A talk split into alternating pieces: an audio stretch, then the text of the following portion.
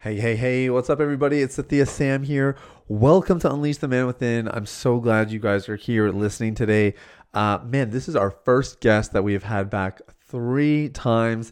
His name is Shawn Bonneteau, and this is, I think, I think it's the third in-person interview that we've done. So I've interviewed my parents, I interviewed my wife, and now uh, this is the first, I guess, non-blood member who's on the podcast in person. Sean came down to visit me for a couple days, and he just wanted a little bit of a retreat.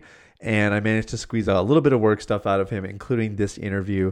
And we got into some really cool stuff, talking about inner child work, talking about how to really recover from parts of your past, and how to make sense of why we do the things that we do as adults that sometimes you know confound us and perplex us so it's very insightful shawn has the uh, the heart of a coach in really the most incredible way and we're talking about some possible collaborations and some joining of forces between what we're doing here at deep clean and what he's got going on with Secret Habits. So stay tuned for that. We'll keep you posted probably in a future interview down the road. But in the meantime, this is a chance for you guys to get some really valuable tools to learn a framework that we've had other people like Dr. Eddie Capparucci talk about. Um, Shawn's actually did his certification, which I found out in the interview.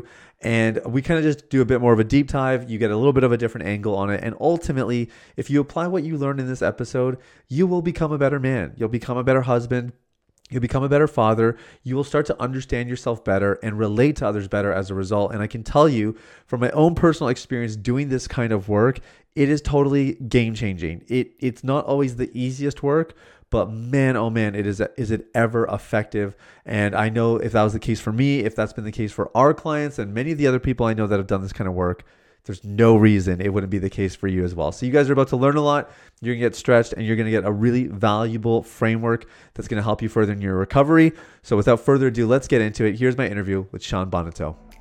So here's the million dollar question: How are men like us who work hard, have good motives, and a God-given purpose supposed to fulfill the calling on our lives and the dreams in our hearts? All while establishing sexual integrity, thriving relationships, and a meaningful connection with God? That is the question, and this podcast will give you the answers. My name is Sathiya Sam. Welcome to Unleash the Man Within.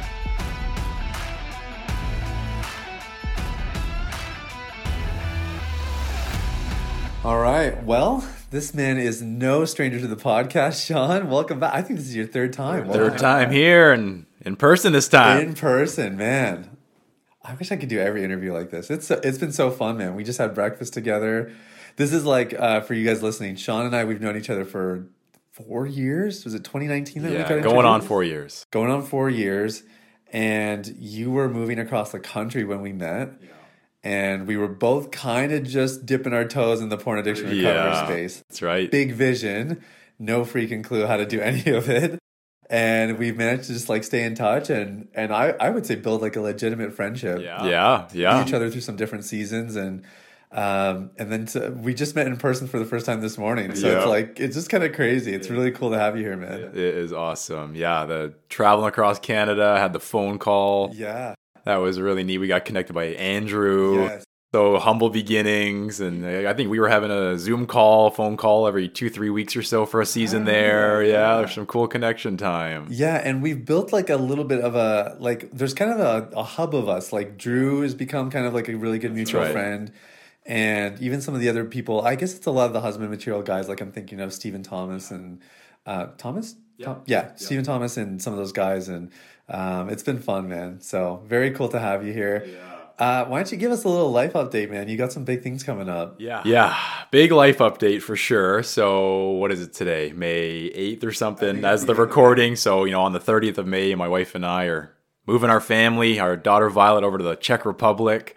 Crazy. So we're making a big move. About two years ago, I started really sensing in my heart that God wanted us to be there. It was after a trip that we had taken. Uh, it was the first time we'd been to Czech with Violet, our daughter, and yeah. just seeing how she was with family. Huh. And then also just sensing the Lord wanted to do something with me in the Czech Republic. They like Canadians and they like English speaking Canadians. And they also like English speaking Canadians that like beer. Yeah. So it was a good deal. And I really, when I go there, I meet people who like me. And there's just this cool opportunity to reach people that there's already this sense of connection. Yeah. And I just feel like there's such a place for the gospel. And I really started feeling that on my heart. And I told Helena after we got back from that trip that God was working on my heart to move to the Czech Republic. And that's a whole other story, but it took, it took, break that off. Jesus. that's it. Yeah. Yeah. Soul tie. It took like a year and a half of just discernment and prayer and hard conversations to get to the point now where we're moving there. So we're three weeks away Yeah. from changing our whole life and just asking the Lord to provide things that I, I'm going into a lot of just unknown with the language. I won't be able to drive a car for probably about a year because of the driver's licenses. Oh. Helena will have to translate everything for me. So I'm going to actually be like a child for a season where Helena will in some ways be my mom. It's going to be a really weird dynamic. So we're going into just totally trusting God. Wow. Wow. That's crazy. And I, I guess it's um it's the opposite of our situation. So, you know, we're in Jamaica a couple months a year. That's where Shaloma's from. And if I ever told Shaloma that the Lord told me we're moving to Jamaica, like she would have the room packed up before I could finish the sentence. She would be so ready. So it's it's funny that Helena would have that response. And we were talking about this over breakfast. You you like she I guess the check represents something to her that's not necessarily easy. yes. And so the idea of moving there means she has to confront some challenging things. Yes. So you're, you're obviously going to have some logistical challenges. She's going to have some psychological challenges a little bit. Um, and it I kind of begs this question for me at least is why not move to BC where you're from? Then like you guys are already in Canada, that would be a much more natural move. Um, but I know there's a story there as well, and I think it'd be good for our listeners to hear that. Absolutely. Yeah. That is the logical thing to do, right? Move to BC, where my family's there. Violet would be around grandparents. It would be the same country. It's just never been something we've felt like we're meant to do. So we've prayed about it. We've thought about it. We've even talked to my parents about them buying a, a home and we would live in the home with them, which sounds appealing, but it's really not that appealing. Um, yeah, so we've we've thought so much about like what's best for us as children of God and what's best for Violet. And it's not a Helena's family's better than my family. We really tried to keep it away from this com- competitiveness of families. Yeah. We really just wanted to root it in the Lord and say, what is God doing? And the fact that He's doing something first in my heart that's pretty scary. Like moving across the world, where somewhere I don't speak the language, or we're gonna live in a rural area where English is not not happening. Like it's 20 minutes away to get to any English probably. So I, I just like that's what God does. Like I just really truly believe that. So when we think about Violet, our daughter, we think about our future. BC just never ever came up. We went there for Christmas just to really spend some time with family as it was our last trip to see them before we move. Yeah. And it was kind of that one last door closed to say this is not where you're supposed to be. Mm-hmm. And that was a crazy trip. That's when the snowstorms happened in the winter of Canada. So we got stuck in Calgary for three days. Oh And it was almost like God was just saying that this is not where you're supposed to be. Yeah. And it was just all these signs. And some of them were really hard and almost re traumatizing. Some of them were beautiful, but it was just God saying, you're meant to be in the Czech Republic. And we've just honestly, the last month or two, seen God opening up door after door after door with meeting new people. Yeah. Helena had a chance to blog on a on a website for a company that's called Ne, ne Pornu, which is like say no to porn. It's a Czech organization that helps fight pornography, and there's nothing else like that in the country. Wow. And the church that we're going to probably end up going to, um, the the owner of this organization goes to the church in another city that partners as the church plant. so we're just seeing all these little connections happening where we know God's hand is in it. It's not just like, oh wow, like housing prices are a little bit better. You know, our money's going to go further. It's like God is doing this and God is doing that, and then all that other stuff is a blessing. Yeah. Yeah. Yeah, that's really cool. That and that is so God. Like you you take a step out. I often say like trusting God is like jumping off a cliff only to find out there's more cliff there than you realize. Yeah, Right? But you have to jump first. Otherwise you'll never know about the rest of the cliff. So let me ask you this, because we we were saying this before. Like you, you mentioned going back home to BC was a little bit re-traumatizing. And I think I think a lot of people would hear that and maybe be surprised because they see Shawn's got secret habit. He's killing it. He's helping all these guys get free of porn. Sathiya's got deep clean. Um, you know, Dr. Joe Martin, another mutual friend of ours, who, you know, he often when he looks at me, he's like, You come from good stock, man. Right? and I'm like, Yeah, but that doesn't negate the work I did. That's You know right. I That's right. Yeah. like I, I, I'm very fortunate. You know, like my parents are amazing, and and I didn't have the the super traumatic childhood. but you you did have some dynamics growing up that had that kind of led you on this journey and eventually to a place of freedom. What was your upbringing like? Yeah. So my mom visited last summer with my sister to Halifax, and I got some inside scoops into my childhood that I never knew before. And that alone was really eye opening as to why my struggle with pornography was so severe. So I was actually able to get free over the last five and a half years from pornography masturbation without even knowing some of the core trauma. Wow. And I hope that's encouraging to people. Yeah. Because, like, my mom had postpartum depression so bad that she would lock me in my bedroom as a kid so that she wouldn't hurt me. Whoa. Like I found that out from my mom mm. that she would lock me in my bedroom for hours huh. so she wouldn't hurt me. Wow. And I didn't know that until last summer. Huh. And it just you just look back at I look back at my life I'm like no wonder there was such a fear of intimacy, a fear of abandonment, a fear of my mom. Yeah. Like I told my mom when I was 4 that I'm afraid of her.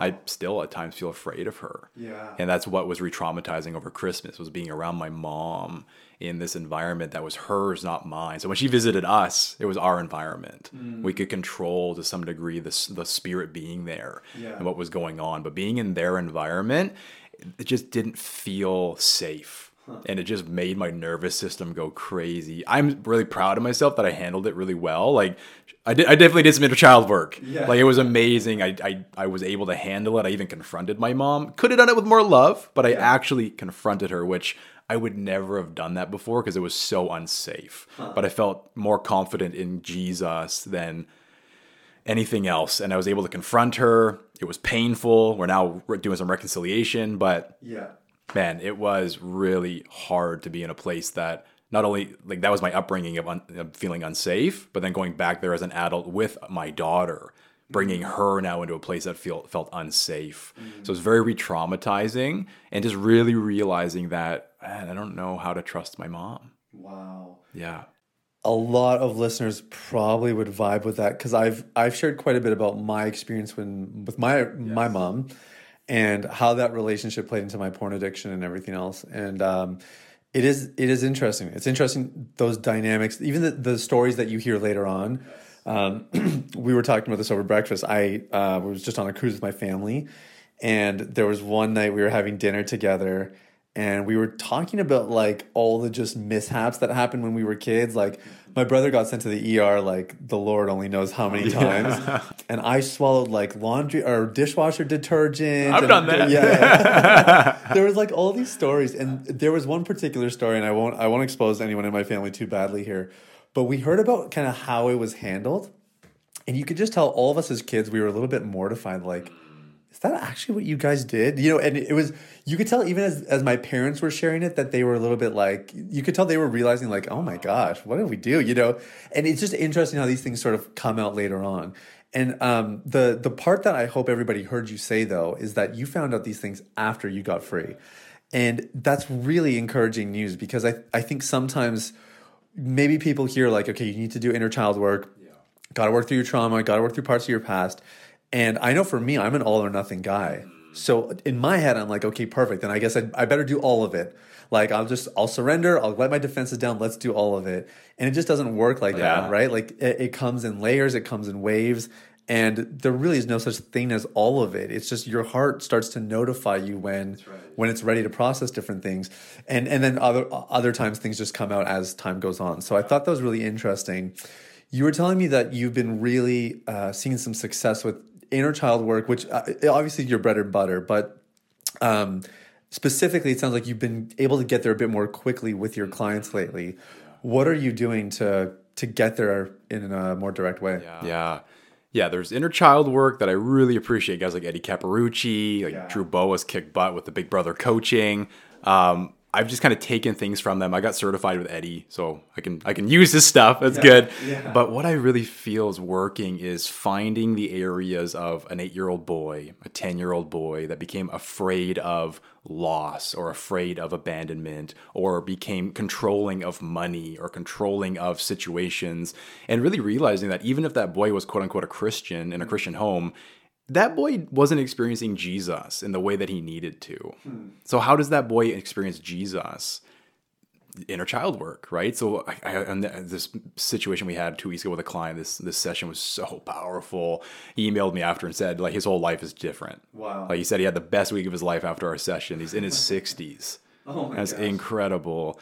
And I won't go into detail, but it was him as a 14 year old boy in his bedroom alone after this situation that happened with his family time and time again would happen over and over and we simply invited jesus into what that boy was believing hmm. and thinking and feeling and I just asked jesus to show up and speak and touch him hmm. in a loving way and it just blessed this guy so much. And that just sounds too simple. Yeah.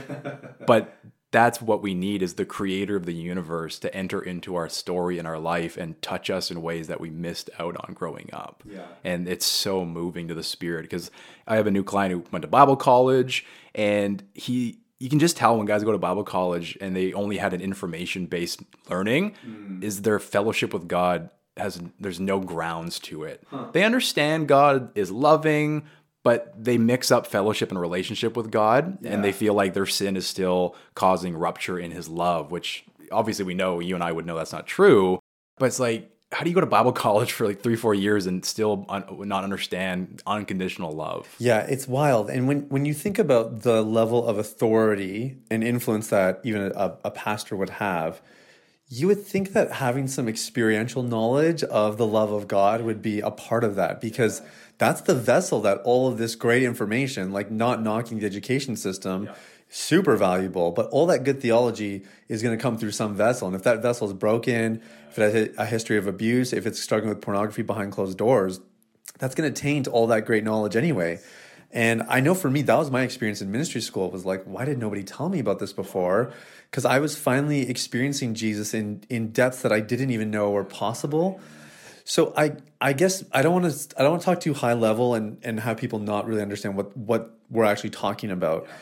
Let's give it an example. You I guess you kind of just did, but maybe we'll give another example. So you have a client, they're struggling with porn addiction and you know that they you can just tell from the way they're talking they haven't done any inner child work maybe they've even blocked out most of their past because it was too traumatic or you know whatever it might be what are what are the prompts or what are you directing people through to get to that place where you've unlocked a memory that holds significance Yeah, Yeah, great question. That's really what at the heart of this is like, how do I do that? Yeah. And even like, even just pausing before we even get into how to do that is like acknowledging the fact that it takes courage to do inner child work. Yeah. Like I, I sat in my bathtub like Tuesday or Wednesday night and did my own inner child work, and I was afraid to do it because it's just like I'm in such a full season. Even the idea of slowing down right now feels a little bit scary because I'm so go go go with the move and the business and everything. I was like, man. So even just for just to acknowledge, first thing is to just realize that this takes courage and there's something special when you show up to do inner child work. Like that's powerful. Yeah. Second thing is it takes compassion. So just really checking your heart to make sure that you're ready to offer that boy compassion mm. because we are just programmed as children. We're put into an environment that we can't just change tomorrow. Like as adults, we can spend money and change our environment. As kids, we can't do that. So like that would be the two introductories for this is just really ha- realizing that this takes courage, it takes compassion, and then from there, when somebody doesn't understand their past or maybe is foggy in their memory, I just ask them to take a couple deep breaths, close their eyes, and ask Jesus, reveal a moment in my childhood that still carries pain or shame or fear or anything else that is hindering me from living a life of That's so good. Well, that's what I really appreciated about your approach, um, because I, I can speak for my, myself. I was that guy. I was I was numb. I don't. It's not that I had a traumatic childhood and I blocked things out. I but I just had a hard time accessing those parts of the past. I had very few memories from when I was young, and I still would say I have relatively like a low number of memories but that the holy spirit has just been my saving grace because it's like i don't need to go unlock all these memories i just need to unlock the memory for that moment that i'm trying to you know process something or heal something or work through something or whatever it might be so i love that i love that integration so why then okay so you you ask the holy spirit you invite jesus in and suddenly boom out of nowhere out of nowhere, quote unquote. That's right. This memory comes up, and it's like, oh my! I remember a bunch of these moments. Oh my gosh, I I completely forgot about that. I would have never in a million years remembered that had the Holy Spirit not prompted me. So there it is. There's the memory. And you talked about bringing Jesus into the memory. What does that mean? Yeah, Yeah, so there's usually two ways I'll do this with a client. Sometimes there is a opportunity for them to experience a memory. Well, they'll actually see like a memory being lived out where client might be biking on the road alone and is just realizing things around him are changing and it's terrifying to him that he's not ready to grow up or he's not ready to go through life yet because his parents are forcing him to do things or they might just picture the boy. Really, the goal is to locate the boy. Uh, that's like terminology that I got from Drew. Like locating the boy. Is that just the boy that you just have a picture of him? Maybe you just picture sitting across from him on the couch, or maybe you have this vivid memory of your dad yelling at you or your mom enmeshing you. It doesn't really matter what it is as long as there's something that comes up. We just want to locate the boy. Yeah. And then we go into a practice. Sometimes I'll get Jesus, I'll ask them to in- invite Jesus in right away to to speak for them on behalf of them and just really speak into this child. It really depends on their level of what I can sense of their compassion, of their readiness. Sometimes we'll start with just, hey, why don't you imagine yourself entering into this picture hmm. and inviting yourself into a conversation with this boy? And I always say, you know him better than anybody other than Jesus. So you would know exactly what he needs right now. You would know exactly what he would want from somebody right now. What would it look like to offer him that? And it's mm. usually this little subtle knock on the door. Hey, buddy, I'd love to have a chat with you. Can I come in? And just compassionate. Mm. Exactly what we often don't get growing up when we have traumatized stories.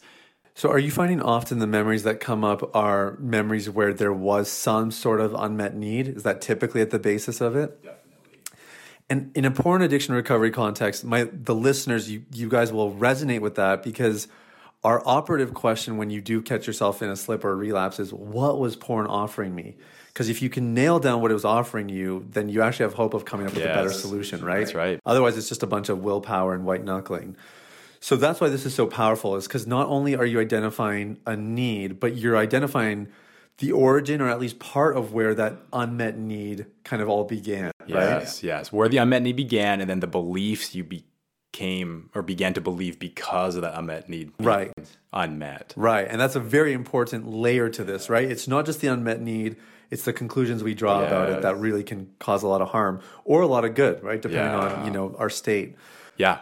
So someone might hear that if they haven't done it before and just go, Shawn, that's just imagination. Yeah. Like I would love to, you know, I'd love to imagine I have a million bucks. It doesn't put a million bucks in my account. Why is it that, you know, entering the memory or inviting Jesus into that memory, what does that do psychologically that it's actually changing somebody to the point that that 60 year old guy is saying, like, I've never felt like this before. Like, what did you do to me? This is amazing. Yeah, I think there's like two elements to that. The first one is changing our narrative around stories. Right. So I remember this, I think it might have been in How the Body Keeps Score, the book. He was talking about this boy who experienced seeing the 9 11 tragedy. And then he went home that day and was able to talk to his parents about it and actually drew a picture about like at the bottom of the building, there was a trampoline. He was able to create this different narrative of not what happened, but what he imagined happening. And it's not the fact that it changes history, but it changes the narrative in his mind. It didn't, it, his body didn't go into like a, such a shock state. He was able to see things differently. And some people might think of that as hoo ha, but like God has given us a mind that can imagine. We need to tap into that, right? Like if fantasy was created, it must have been created for good things. Yeah. We want to be able to use that. And we can see that like left side of the brain, right side of the brain. The right side of the brain is very imaginative, it's very creative. We want to use that. Yeah. And so often as men, we don't. Yeah. We're mechanical, we're logical, we're functional, as we were laughing about this morning with the kitchen.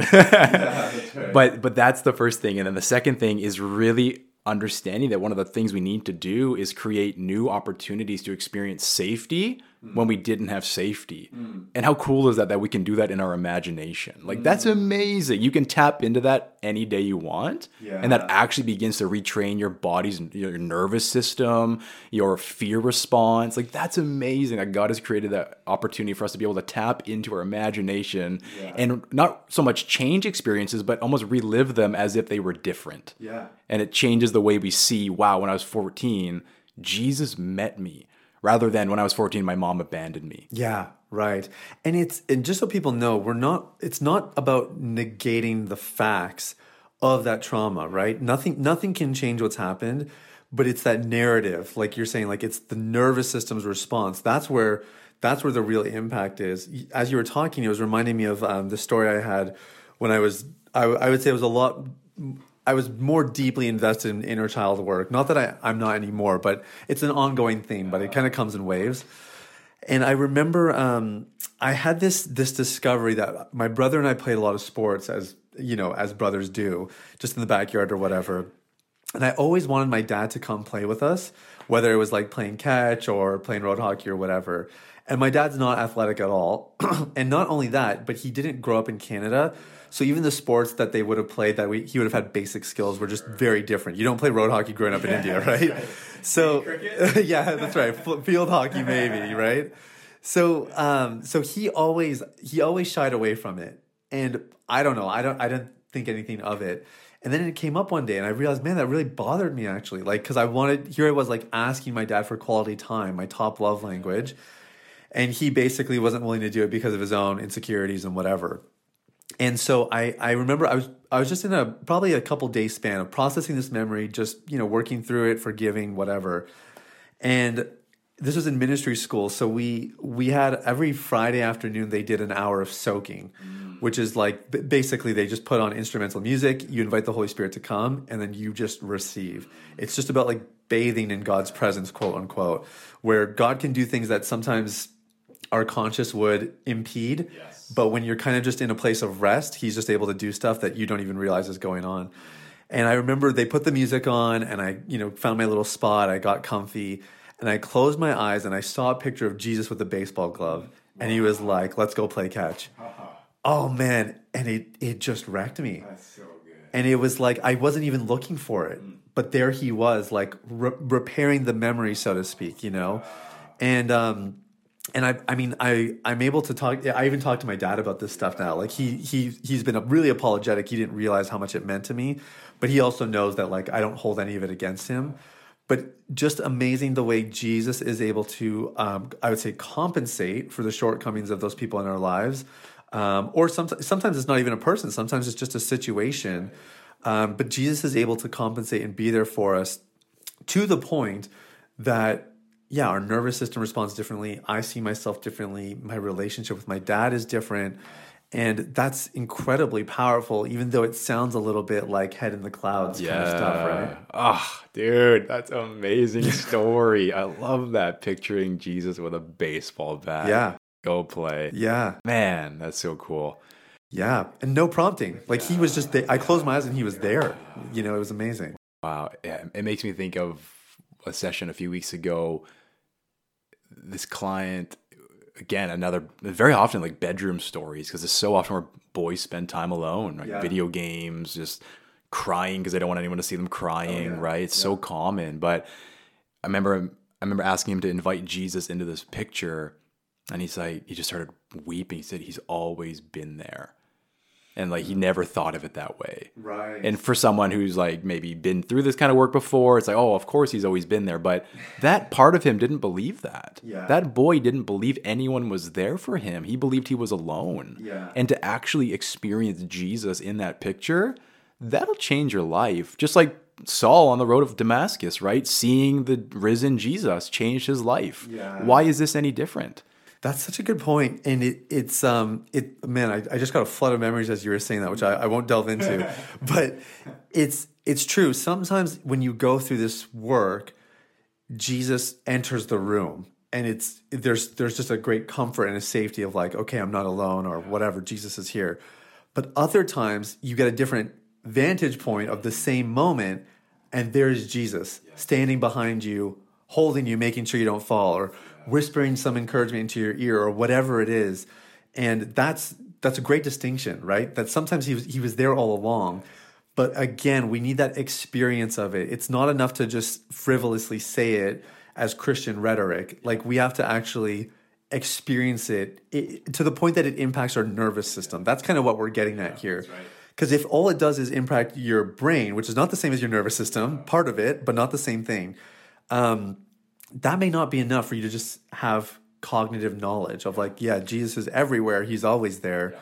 But no, in that in that moment when you were getting bullied, Jesus was actually there, like holding some of those punches so that they didn't hurt you as much, or you know whatever it might be. Yeah, dude, That's so good. And it's like law like in our brain so often we think logically if that worked we would feel safer in our lives right? Hmm. Safety is at the heart of our nervous system right? Is like our nervous system in that green zone. If you see that picture of the nervous system that's where we experience the holy spirit. Hmm. Like we can't i don't really believe our our ability to experience god fully can happen in that red zone fight flight fawn. Yeah. you just can't because your body is not working the way it needs to work to slow down and surrender Yeah. so like the green zone is the Holy Spirit zone. Yeah. And that's how we experience him is in the depths of our heart, Yeah. our soul, our spirit, not just our brain.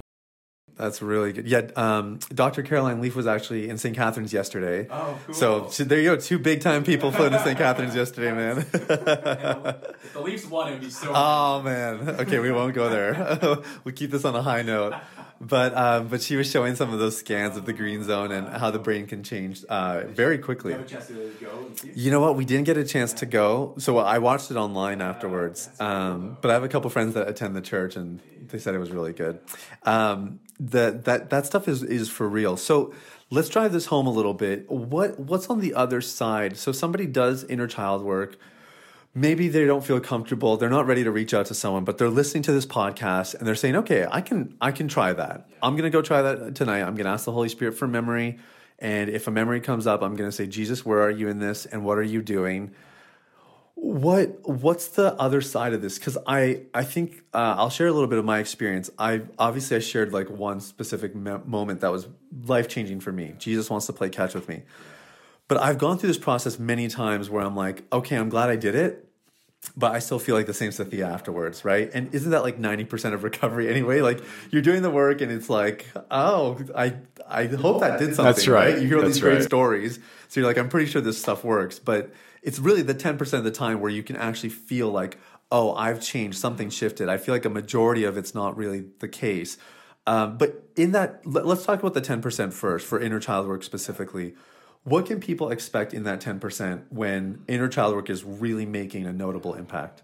Yeah, yeah. I, I think that's really where when Jesus enters in and we feel him and experience him, we know that when that part of us gets triggered to take control again or to go into the fear of abandonment, we've experienced Jesus meet us in that lie or in that fear so much so that we'll never be the same. Mm. Like it's kind of that man in the mirror moment. It's kind of that, you know, Holy Spirit infusing someone moment. Like the moment someone gets baptized by the Holy Spirit, like you, you're, you'll feel different. Yeah. Like that 10%, if you've been there or are there or trying to get there, you'll feel different. Trust me. Yeah. You can't deny it. Yeah. You just can't avoid the change. Yeah. Like the Holy Spirit will meet you and it'll be incredible. Yeah. There's also a level of you being able to continually offer compassion to that boy.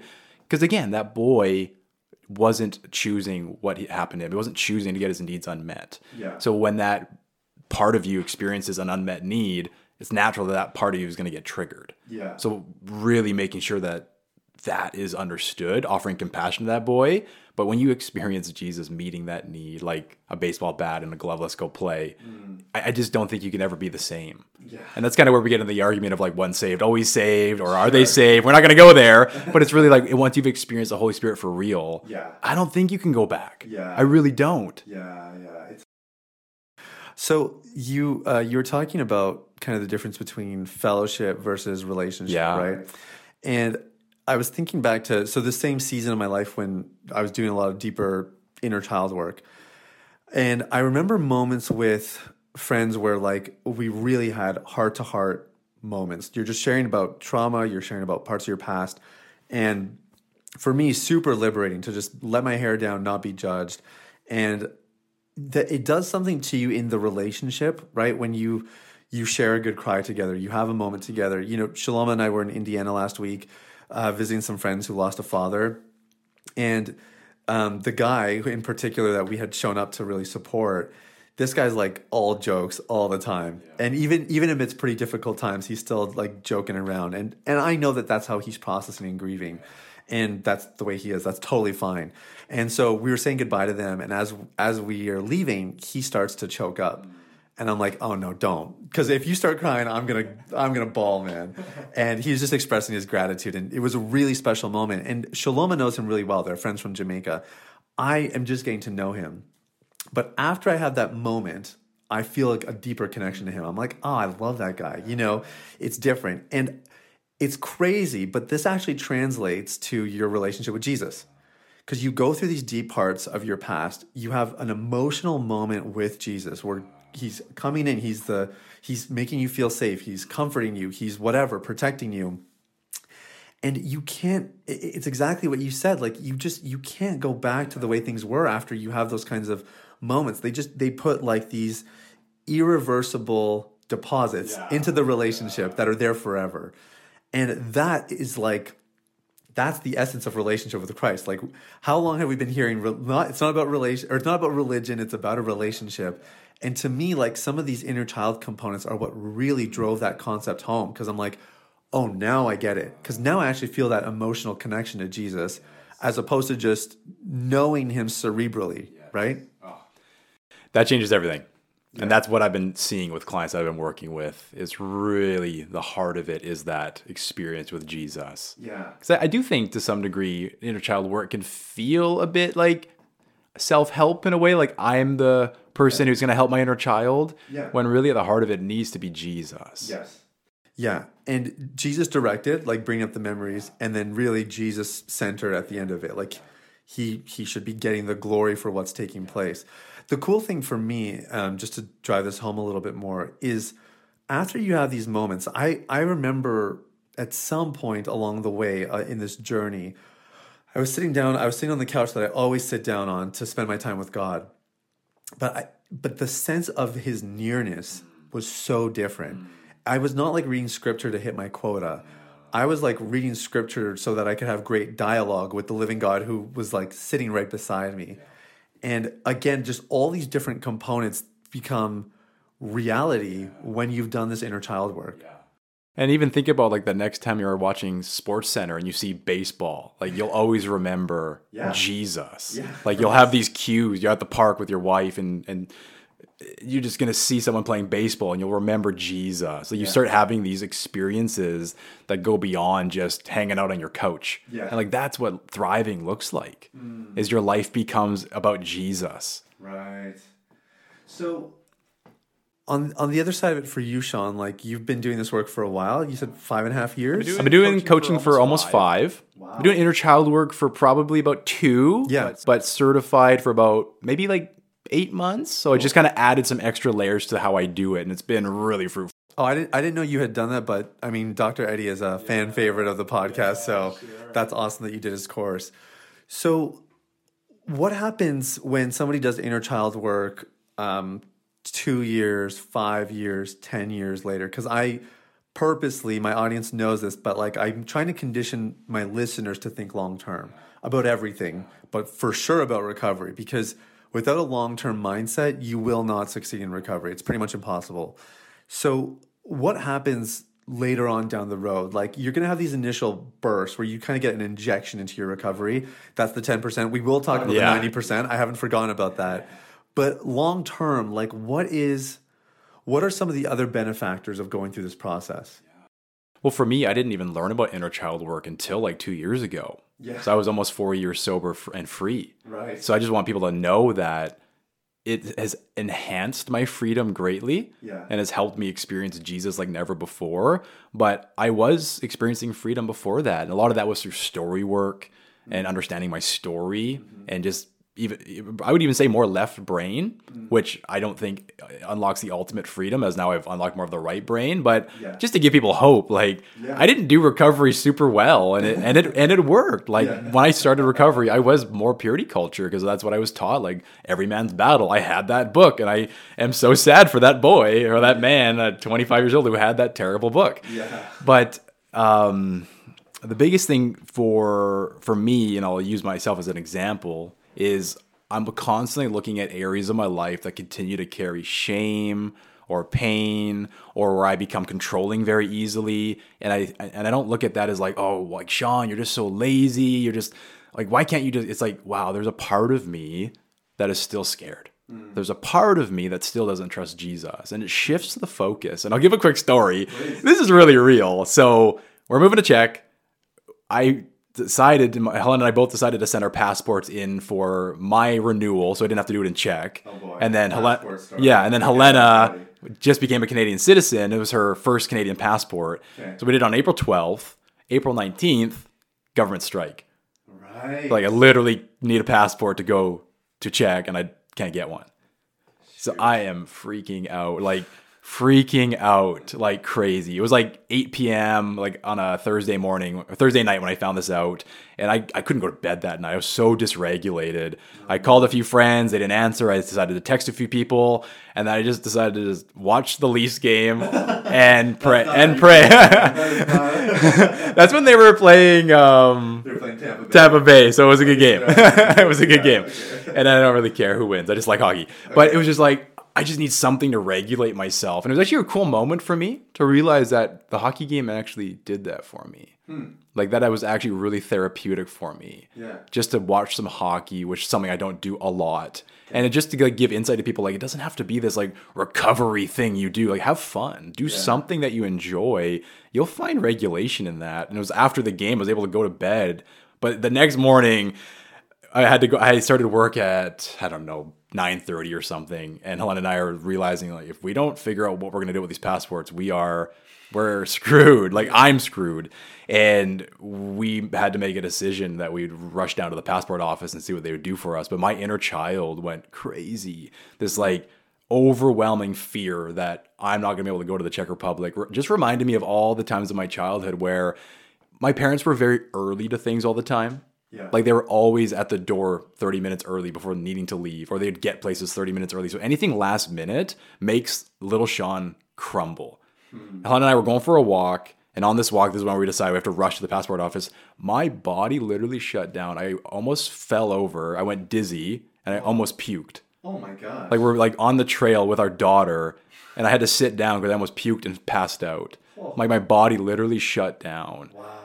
And like Helen and I were having a conversation in the car before this, and I got out and I slammed the door, and that was how I how I you know expressed anger as a child is I'd slam things, I'd throw things, hmm. and just realizing like I don't need to shame myself right now. Yeah. What I actually need to do is invite Jesus into this part of me that is terrified. Hmm. And it took me like about an hour to be able to come up to the place of being able to do that. Yeah. But on the drive home, I repented of what I did. Helen and I had a really hard conversation how I didn't handle it well. Yeah. But then I was able to invite Jesus into this boy that is petrified of we're, I'm moving my family across the world and I might not have a passport. Yeah. And just having compassion for this boy that's being reminded of all the times that his his parents crumbled in fear on under pressure. All the times that he just wanted attention from somebody through he threw his lacrosse stick or he threw his tennis racket and inviting Jesus into this boy and asking this boy to give up control to Jesus. Yeah. If Jesus is called into the Czech Republic, Jesus is going to provide.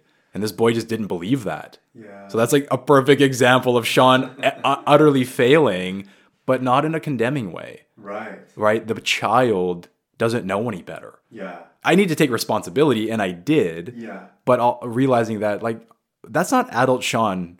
Like, I don't act like that 99% of my times. Yeah. So, what's going on there? Yeah. There's a child that needs attention. Oh man, that's so good. Thank you for being so candid. Um, we had Dr. Trish Lee speak to our clients uh, last month. Excuse me. She was amazing, and she um, we were we got talking a little bit about preventative strategies, and she made a great distinction. I I don't know if if this were her, these weren't her words. I think these are more my words, but basically what she was saying is there's a difference between being preventative and being proactive because um, what we want to try to do at all costs is not be reactive. That's kind of the worst, right? Is where, where you're it's too late. Preventative means like you've done enough work. That would be like doing years of childhood inner childhood work.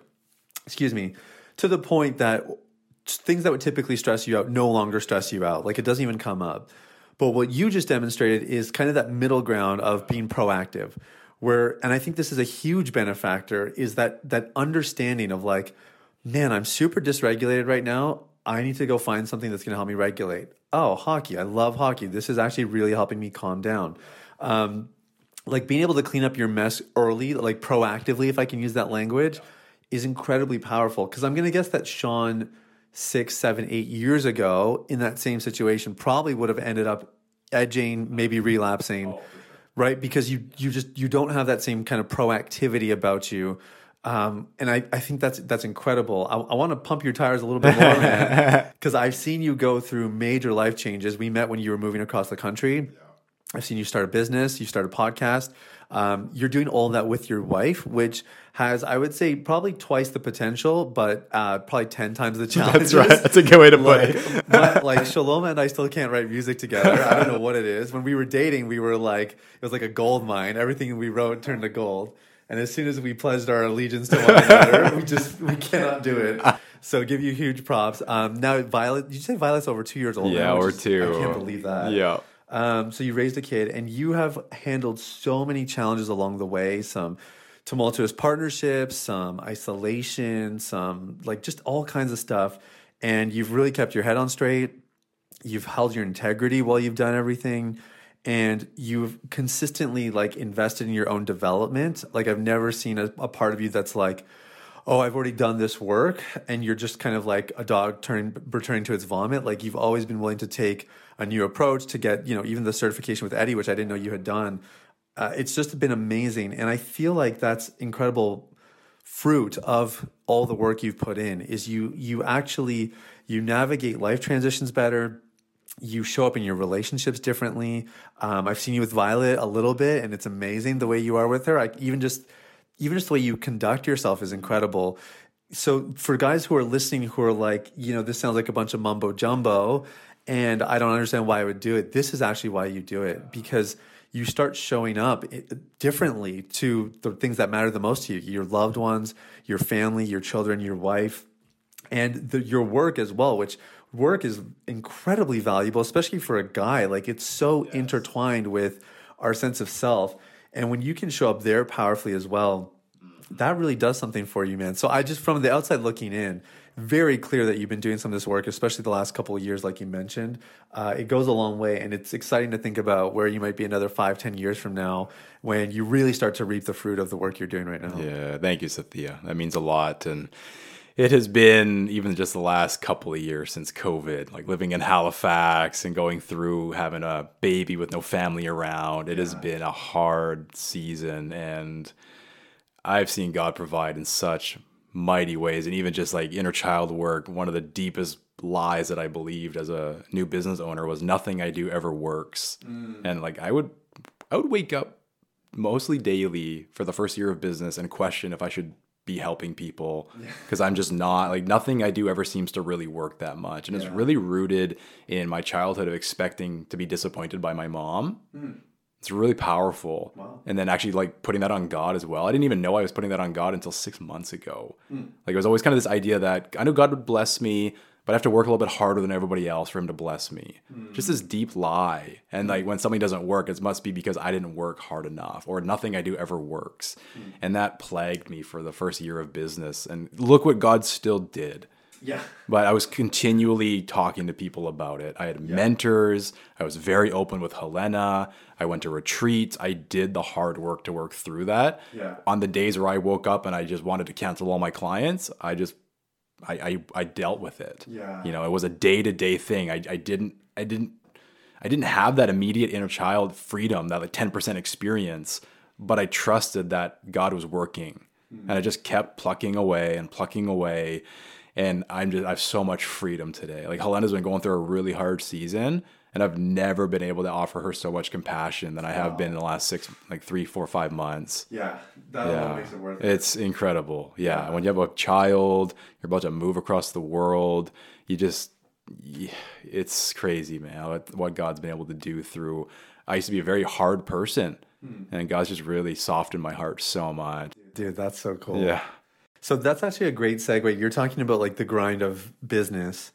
And it's a good segue into this 90% conversation, which is something I've been thinking about a lot lately because that's kind of like the that's the thing coaches have to figure out, right? Because every all of our clients want the 10% and they'll happily work for the 10%, but then we don't know how long it takes before they get the 10%, right. Could be there's a process here and we can only control so much of it.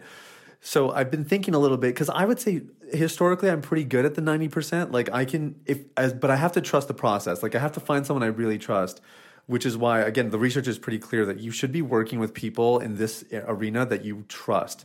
You need somebody you trust more than yourself. Otherwise, your client outcome is going to be really poor.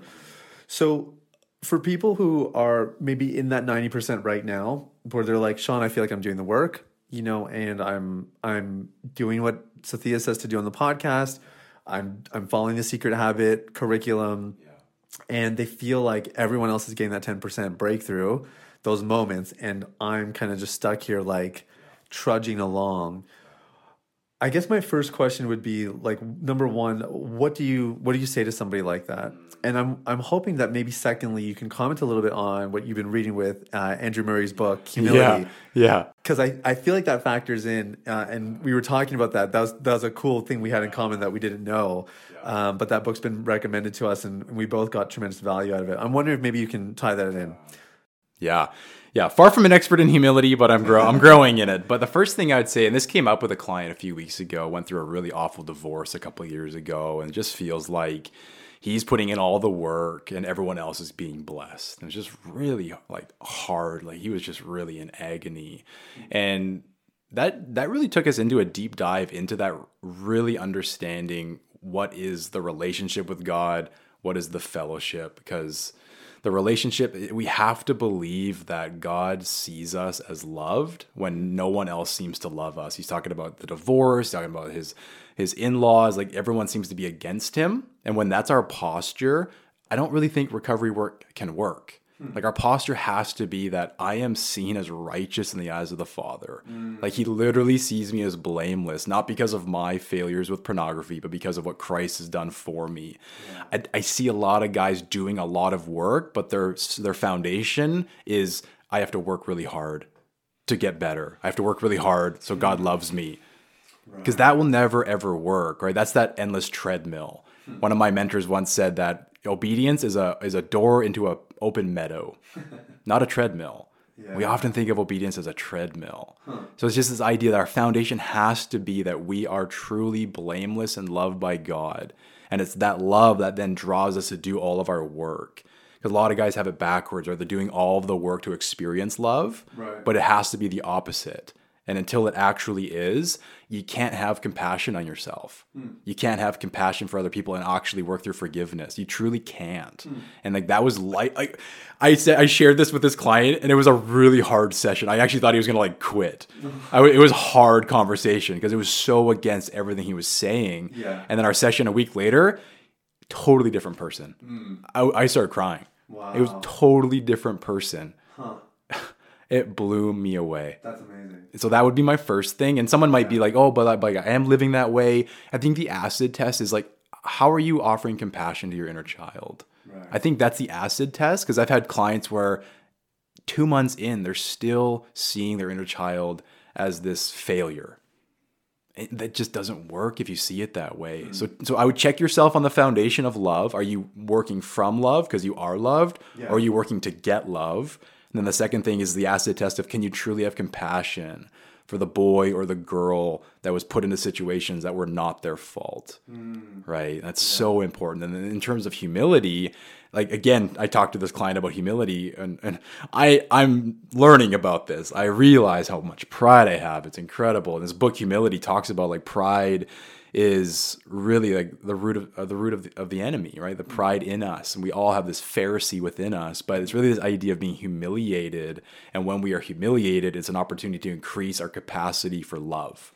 Mm. Love for our enemies, inviting Christ into the, being the fullness because we are nothing yeah. without Christ. Yeah. And I was talking to this client, I'll go back to that story because of everything that's happened to him divorce, and everyone else seems to be being blessed. It's like, what would it look like to experience this as humiliation mm. that'll draw you closer to Christ because he's been more humiliated than you have. Mm. Like what would that look like? Wow. So that was an example from him, but even even for me it's like you know, I talked to I confronted my mom over Christmas. I said I could have done it with more love, and I had sent her an email like a month and a half ago I set some boundaries with her just so we'd have some space so there's no communication so we don't get re-triggered. But recently we've reconnected over email. We're gonna have a conversation over Zoom next week. But it's this like I needed to own my pride in the fact that I didn't handle it the way that Christ would have handled it. Yeah. And like I I was I was able to be humiliated to say, "Mom, I also made a mistake." Yeah. But here's the big kicker of humility that I love what Andrew Murray says. I feel like I'm a person who's willing to be humiliated, so I can like I'll apologize, I'll reconcile. But what does it look like to have a soil of humility? To actually not need to get to that point because you didn't because because you weren't prideful. Yeah, Because you weren't irritated. Right. And that's what I'm just trying to grasp. Every time I read this book, it's like my soil is pride. Hmm. And most people is because of our flesh. Yeah. But that's what he's getting at. It's like, what does the soil of humility look like? That's where the fruits of the spirit come from. If you look at the fruits of the spirit, humility isn't in there. Right. It's fascinating, right? Mm. Because humility is the only way to experience the Holy Spirit. And then we experience all the fruit. I'm like, ah, man, like I, I, I have moments of humility, Yeah. but am I a humble person? Mm. And like, I'm saying that for myself. Yeah. It's so challenging as a husband and a father and a, a coach to other men. You think I would be like the humblest. No, I am not. Yeah. And it's like, it just can't help but give that message to people more and more of like, what does it look like to be okay with humiliation Yeah. so that we can actually suffer with Christ more? Yeah, dang.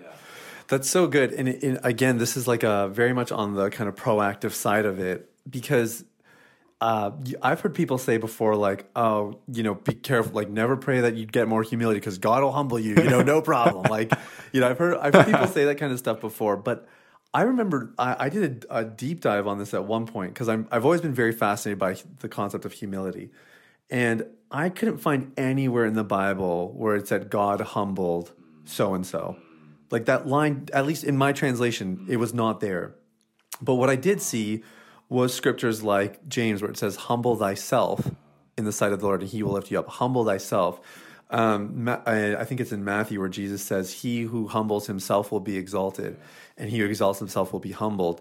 And it's interesting how much we play a role in that, in walking in that humility and doing it every single day. Like you said, I love that language, like wanting to have like a soil of humility where like humility is our nature, right? And it is our new nature. It's just a matter of uncovering that and tapping into it. So I, I think it's amazing, man. We we probably could do a, a second part here. Maybe we'll have to right. do that later because this is really good. But um, maybe to wrap it all up, for people who I want to find out a little bit more about what you're up to.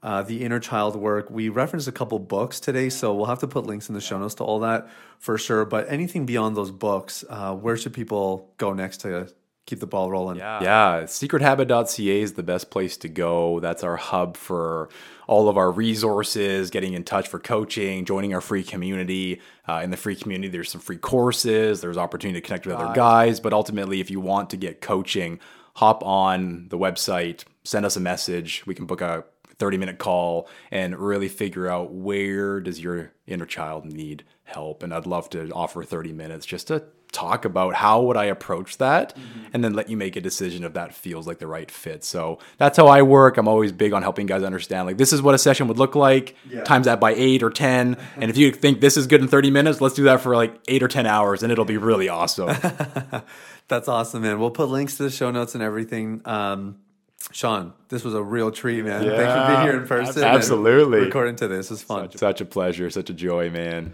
All right, all right. Well, there you go. That was my conversation with Shawn Bonneteau. I don't know about you, it feels different in person for me as an interviewer. So I don't know if you guys want to give me some feedback on that, that'd be cool. I'm kind of curious what it was like for you guys, but I really appreciate Sean. I love his his heart and his sincerity, and he is so gifted in some of these areas where he's a bit more specialized and focused. So go check his stuff out. I know that you will glean and you will learn a ton from him, and um, and there's just a, a lot of wisdom there. And maybe you were listening to this and you're thinking, okay, yep, I see it, Sathiya. I'm starting to connect the dots. I've been listening for a while, but I've been on the fence about reaching out. And, you know, maybe you can see now that if things continue and you don't get to the roots of your problem, you are in for a world of hurt. Well, I want to let you know it doesn't have to be that way. In fact, there are hundreds of men right now who have chosen differently by participating in what we're doing here at Deep Clean. And there's no pressure, but if you're interested and if you're really serious about making change and getting to the root issues and you're ready to do the work, book a call with someone on my team and let's see if we can help you out. The link is in the show notes. It's about a 45 minute call. We take our time understanding your situation. If we feel like it's a good fit, we could talk about what it would look like to participate. And if we don't feel like it's a good fit, we'll just give you some resources and, you know, we'll try to point you in the right direction. It's really about serving you guys and making sure you get some value from that call. And I really, uh, in my heart of hearts, I really do believe these are some of the most valuable things that we offer. We give away our book for free. Sure, the podcast is free and it's daily. There's free content on Instagram every single day. But these calls are where you get to speak face to face, heart to heart with another person. You get to share openly. And hey, you get some hope you get a chance to actually carve out a path for recovery in a way that's really, really personalized and impactful. So if that's you, now's your time, now's your moment. The link is in the show notes. Book a call with my team. We'd love to speak with you. In the meantime, I want to thank you guys so much for listening. Man, much love in my heart. I so appreciate this. And look, if you saw some value in this, or maybe you know some people who would like to hear this content, make sure that you share it with them. In the meantime, love you guys. We'll talk soon. Bye bye. Hey everybody, it's Sathiya again. Thanks for listening to Unleash the Man Within. I wanted to take a quick moment to let you know about a free ebook that I wrote for you called The Ultimate Guide to Porn Recovery. It provides a basic framework for the recovery process and a few of my top tips completely free of charge. You can get it now at www.ultimaterecoveryguide.com. That's www.ultimaterecoveryguide.com. Now, if you've been impacted by the podcast and you want to show some support in less than 60 seconds, there are three ways you can do that. First, you can leave a rating or review on your podcast platform. This lets people like you know that the content here is valuable. Secondly, you can share this episode with someone in your life that might benefit from the content. If you're passionate about helping other people experience freedom and success in their lives, this is one of the easiest ways to do that. And lastly, you can subscribe. I personally only listen to the podcast that I subscribe to.